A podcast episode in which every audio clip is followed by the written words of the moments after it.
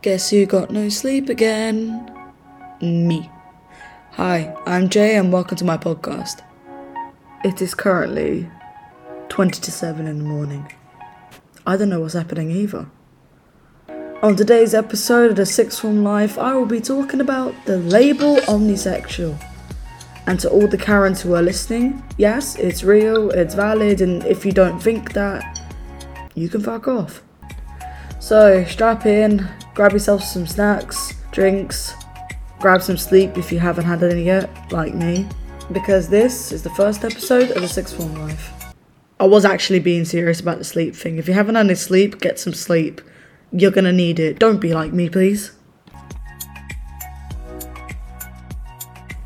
So, let's start with the first big thing.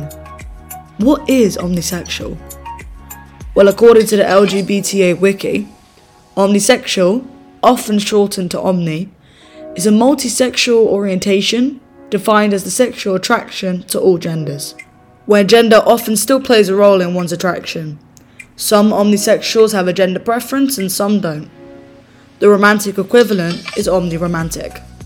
Now, to the people that half of the time don't understand this sort of gibberish, aka me, basically, think of it like this you walk into an ice cream shop.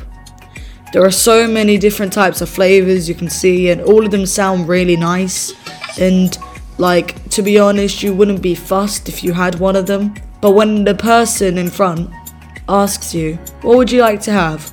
you pick one, and you pick one all the time. That's what omnisexual's all about.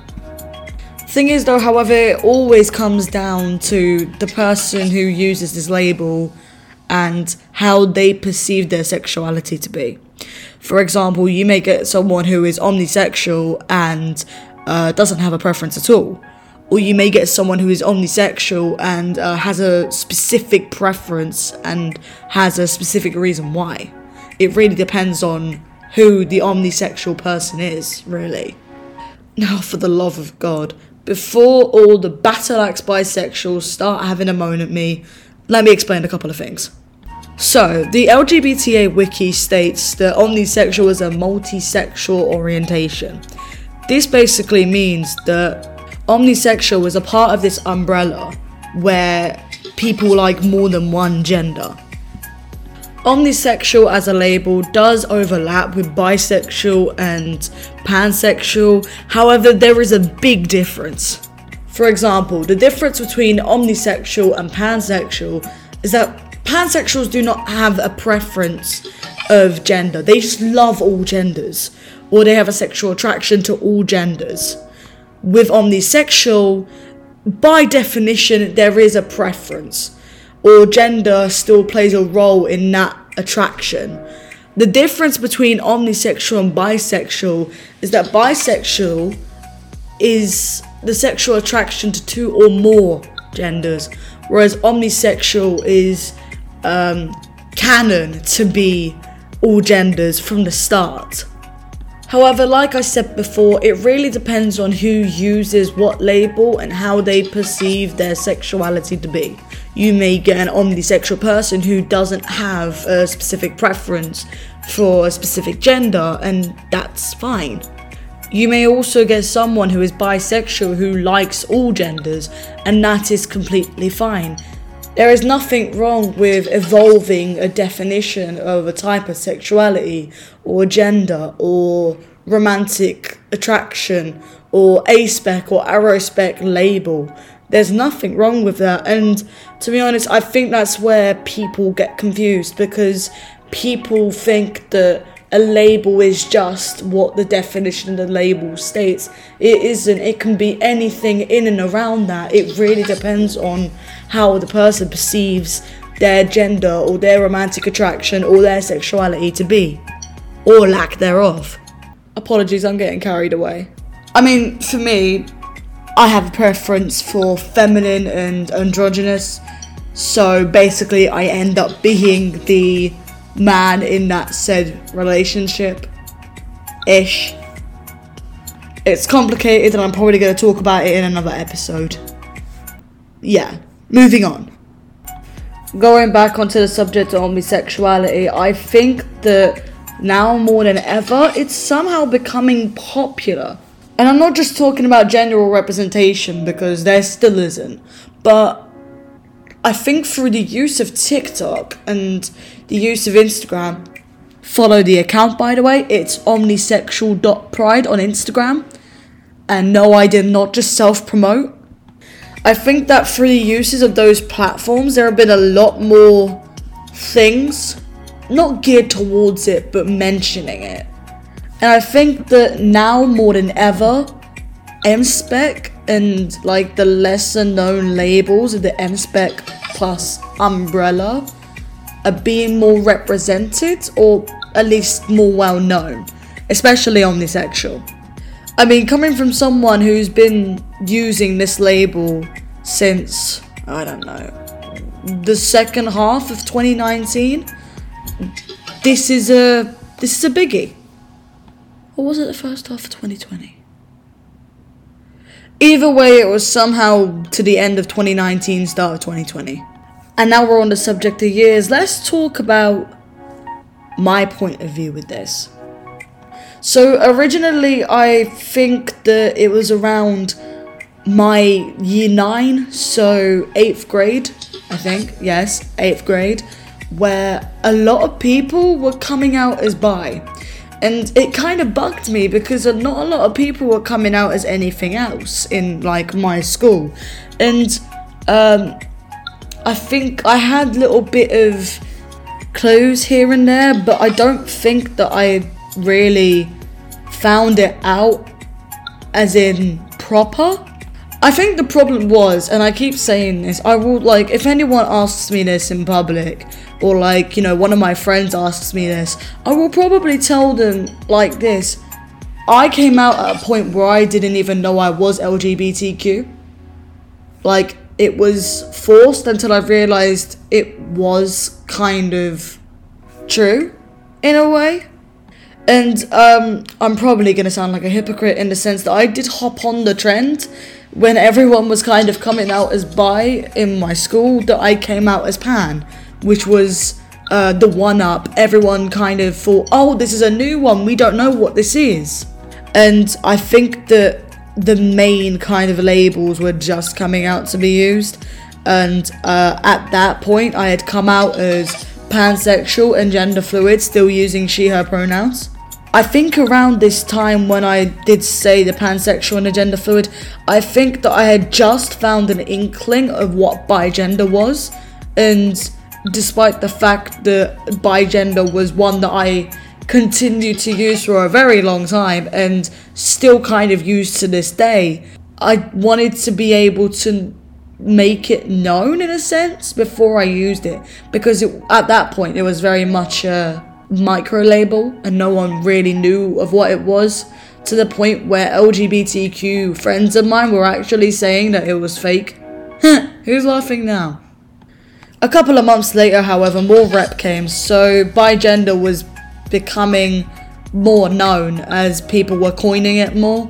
So I kind of stopped using gender fluid and used bigender, which was way easier, and I, I probably preferred bigender in the sense that I felt more connected to that than I did gender fluid.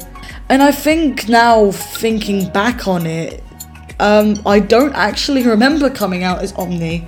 I think it was just me snooping around labels and me finding one and just going, oh, that sounds nice. And um, I think that pansexual, it was it was there. It just wasn't doing it for me. Something was missing. And then when I found omnisexual, it was the evolvement of the label that I used because if someone was to ask me, you know, as a pansexual person, oh, do you like girls or do you like guys or what's your preference? I probably 90% of the time would have told you I probably have a preference for cisgender people, mainly because like for example my school i was the only person who came out as any anything that wasn't cis as a label that wasn't cisgender or um, there wasn't really anyone in my community who was trans or non-binary or anything like that so there wasn't any option in that sense I mean, of course there was option, but like from as far as I knew, as as far as like people that I knew as friends or I know of, there wasn't choice like that. So I think that that preference had stuck with me anyway, and then finding omnisexual just validated the add-ons that I would explain to people. So I don't think there was a coming out for Omni in the sense that I was kind of explaining it anyway, but I just didn't know that label name. Hence why I then used the label from there on out, even though I don't really remember coming out. And then after finding omnisexual, I kind of stuck with the same thing. I changed my name first to what is now my nickname, but I think that that whole little bubble had stuck. And when I tried to come out to both parents, I think both were a little bit blase about the whole thing, thinking, oh, it's just a phase.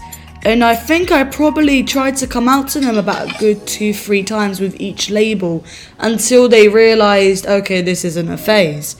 And it did take a lot of uh, schooling them on what I was using, pronouns, labels, etc., etc and um, after whole the whole schooling, I think I think they just kind of lived on with it, as in, oh, their kid is LGBTQ, sweet.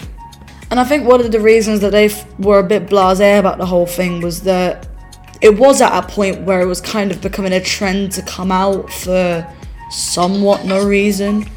And to be honest, in my school, about what give or take 80% of the people that did come out ended up turning straight again until what 50% of them then re came out about a year and a half later. So there wasn't really they didn't really think of much about it until the whole trend kind of stopped and then they were like okay you know we support you. Whatever you need we'll help you out with it. And i think one of the reasons as to why um, the whole coming out for me to you know parents was probably one of the hardest things was the fact that well being half British, half Turkish, and having parents and myself uh, growing up in a sort of non-practicing Muslim upbringing is one of the reasons as to why it was probably more harder to come out to my parents than it would have been if my parents were, let's say, you know, agnostics because Muslims believe that, you know, it's a sin and depending on where you live, you can get, you know, hurt or in sometimes killed for it. And that's of course depending on where you live, but because where those places happen, majority Muslim countries, I think that was also one of the reasons as to why that whole thing of coming out did scare me. Uh, I think I was 12 or 13 because, you know, this stuff does happen, and I honestly thought that if I had come out and, you know, they weren't supporting, I was probably going to end up being kicked out the house. Turns out I didn't get kicked out the house, and you know, I'm still here, whoop whoop. But personally, I still think that there's a lot reminding and stuff because, you know, they're kids that they've known for, I don't know, what, 15 years, 14 years, is coming out using these labels and continues to change labels and they're having to keep up with it. So it makes sense as to why there would be a lot of needing to be reminded and whatever, but I think eventually it will sort itself out. So it's a work in progress. Break time! This is your intermission call. I repeat, this is your intermission call. Pause here so you can take a loo break, maybe, or you can go grab yourself some more drinks or some more snacks, or maybe make yourself even more comfier than you were 15 minutes ago. To all the people who have paused and are now coming back to listen to this podcast, welcome back. And to the people who did not pause and already are comfy or have enough snacks or don't need a loo at this point, welcome back again. For this next part of the episode, we're going to slightly diverge into a different topic gender. Technically, it does still count because my gender is not cis, so it still counts with the whole coming out, but it's not about the sexuality this time. So, continuing on. I think one of the things I noticed very early on childhood was, you know, I always referred to myself as a tomboy, and I probably, you know, I was the only one in school who hung around with the boys and uh, assumed there was a more masculine vibe with me, and um, probably had more balls than you know the fifth grade, sixth grade girls. So I think that was one of the contributions that added on to me finding said gender. And like, of course, I was probably one of the first kind of people in my, you know, school years to like, you know, wear trousers and um, not bother wearing skirts or wore shorts and, you know, big t shirts and didn't wear fitted clothes. And it was just kind of a style thing, you know, making sure I was extra comfy. Because with autism, it's just comfort, comfort, comfort.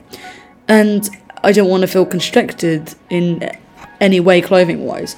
But when I kind of figured it out as there's more masculinity in me than just being, oh, a mask girl, that's where it kind of took off. And coming into secondary school kind of made me realize that more, especially in like, well, year, year 7, year 8, year 9, when I did originally come out. So, sixth grade, seventh grade, eighth grade. That's where it kind of, I kind of figured it out more and more and more. And I think originally it was me figuring out that because the masculinity was there and it kind of was very much, oh, I feel masculine one day and feminine another day, that's where gender fluid came. But eventually I kind of realized that it wasn't really fluid because despite having that fluidity of presentation wise, it kind of went hand in hand. And to an extent, it still does. Hence why I think from around year 10, so ninth grade onwards, I stuck with the label bigender and continued to until around, I don't even know, last month when um, it cut, or not even last month, a couple of weeks ago, when I kind of figured it out that the, the masculinity was overpowering the femininity most of the time, but it still worked hand in hand. Hence, why Bigender Flux was another label that I swapped for, in a sense, despite the bigender still being a part of it. And I think that earlier, when I was talking about the whole kind of oversized clothing adding to a part of it. That still happens today. I mean, if you look at my wardrobe, it is just full of oversized clothing, which by a month or so later doesn't actually stay oversized in a sense. And I think one of the reasons that my clothes do not stay oversized is because of my chest. Now, for anyone who is listening who is either trans, F to M, has changed from a feminine gender or cisgender girl to something of possibly an androgynous or a masculine gender, partly, or phys- like, you know, 100%, chest is a problem. And for me, genetically, my mum did have a big bust and had to get a reduction to sort it out. So I think because of that, um, the whole kind of chest has bugged me since childhood, and it's gotten worse because of me finding my gender. I mean, I know I've been a first for everything in this episode, but I was probably the first one to have a said chest as a kid. Like, I'm not even joking. I had some form of a chest since like year three, year four, which is what second, third grade. And like even then, it wasn't even like a proper chest, I guess, but I still had it. And by what fifth grade, year six, I had already, you know, gotten my first bra, and even then it was a mess. Now, for every autistic person, change is a problem, and I tell you something the bras that I wore at like year six, fifth grade, were terrible. It was supposed to be like a sports bra with like spaghetti straps that you'd be able to pull up tighter, and I was just wiggling it around, you know, adjusting it. I didn't like it at all. I would probably, you know, like wearing my vests better than wearing a blimmin' bra. Until eventually I found sports bras and they were my best friend. And they still are to this day. P.S.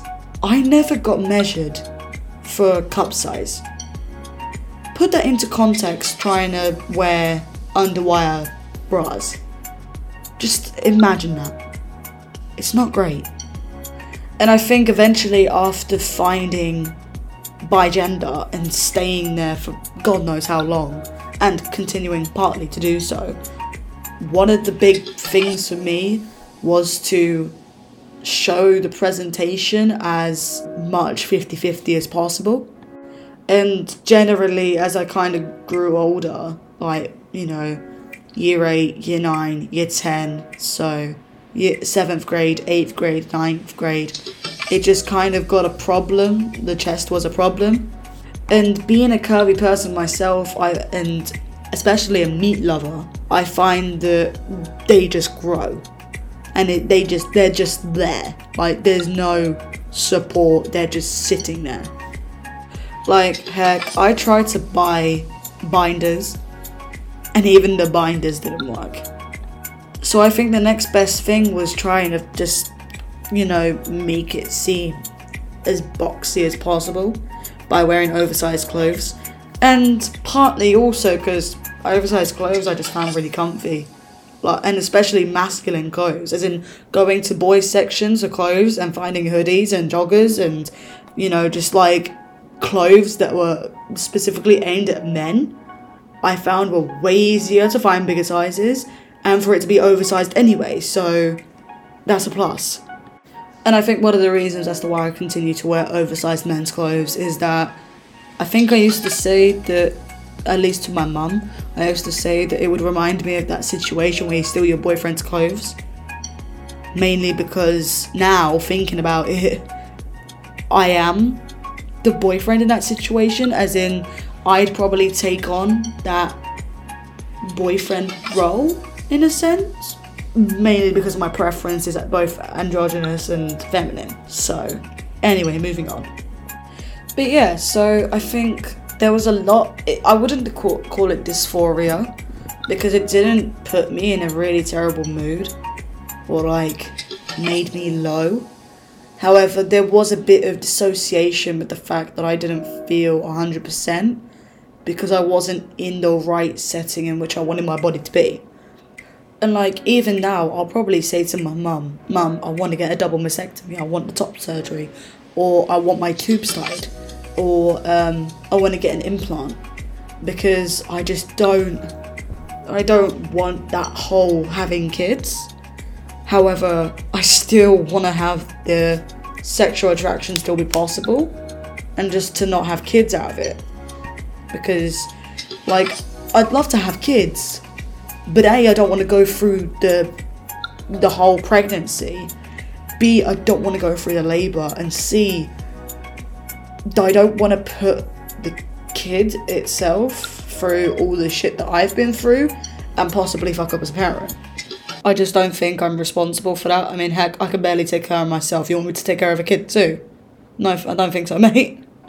And plus, with the career that I want to take, I don't think I'm gonna have time to like look after kids and like have a stable family life. I mean, this is the reason as to why actors end up getting divorced. And half of the time it's other stuff and yeah. But like I couldn't imagine having kids and then having to go to places for months and then not be able to see my kids fully and then the kid has to put up with that for God knows how long because of my my career. How does that work? However, if it's not my birth child and it's like a niece or a nephew or a nibbling, I'll look after them to death. And like that's fine because like I'm not fussed with kids. I don't hate them. But when kids cry and kids start to scream, it's like no, shush, shut up. and yeah, my point has been proven. However, I wouldn't be opposed to adoption. I wouldn't be opposed to that. So, if let's say my partner wants to adopt, I'd be fine with that. And despite the fact that I may fuck up in the future, and I know people are screaming this to this podcast right now, I'll probably make sure that like my career is, you know, started first, and I have a solid financial plan and a solid relationship plan or marriage plan or whatever, and then figure out the kid part. But there is a multitude of reasons as to why I wouldn't want kids. Hence, with tubes tied, and also with the chest on top. I think another reason as to why I wouldn't want the chest, despite the fact that it's just there and I don't want it, is also because I don't see a use for it if having kids or not having kids because even if I want kids, which I don't at the moment, I'm gonna most well most likely bottle feed them. I won't breastfeed. So there we go. Also, it will save my breasts from a lot of biting, which isn't their place to touch. That's the partners. Talking on the subjects of boobs as well, um, I just recently called up and pre-booked a call with a doctor so I can talk to them about possibly getting top surgery, which is nice. And I guess that's step one complete, and then step two is actually taking the call, which won't be till a week and a bit. So it's slow, but you know, baby steps. So yeah, overall, I just didn't really see a use for them if I didn't want kids, and having a flatter chest would probably mean that you know it would probably be easier to wear a top and not have the top to be, you know, out so much, and also to be able to possibly wear a crop top and have the crop top actually fit, or wear v neck and the v neck will be absolutely fine. Plus, on top, autism's hard enough as it is for me. I wouldn't want that on my kid. So, that's another thing. Plus, my siblings are probably another reason as to why I don't want kids either. There we go. Going back to the whole gender dysphoria, euphoria thing, I think that besides the dissociation with myself and not feeling 100% most of the time, that's probably been more of a motivation to get it done quicker or motivation it's going to be all done soon. I mean, I if you asked me this about a couple of years ago, I probably would have never thought that I'd be doing the steps to possibly get referred to a specialist or get on the waiting list for a, top surgery this quickly. I would have thought that I probably would have got it done around 18 and um, well i'm 16 going on 17 in november the 2nd so yeah that's it really. So the fact that i'm doing it this quickly i guess and getting it done at present time or getting bits and bobs of it done at present time is great. And i think that despite the fact that i'm kind of comfortable how i am because you know i've been in this body for god knows how long i'm finally getting to where i want to be. And i think that's the great thing about it. I mean, at the end of the day, my view on it is that every dysphoria session is just one step closer to the lead up of what I call Fruit Ninja 2 Watermelon Boogaloo. So everything just kind of leads up to it, and everything happens for a reason. So if someone was to have so many dysphoria sessions, eventually, someday, they're going to get to that point where it, they're going to get to that whole well, how they want their body to be. And even if it's not now, it will happen eventually. Because that's what they want. And if they truly desire it, they'll do everything they can to get it to that point. And I think that's kind of the cool thing about it. And I think that's also one of the reasons as to why dysphoria doesn't stay there for long. And if it does, it usually ends up getting kicked up the bum by euphoria, anyways. So eventually everything just kind of sorts itself out. And on a good note like that, I think it's probably time to end this episode. Thank you for listening, and hopefully, the next episode will be up next weekend. So, stick around, wait for the next episode, and I hope to see you again. Cheers, bye.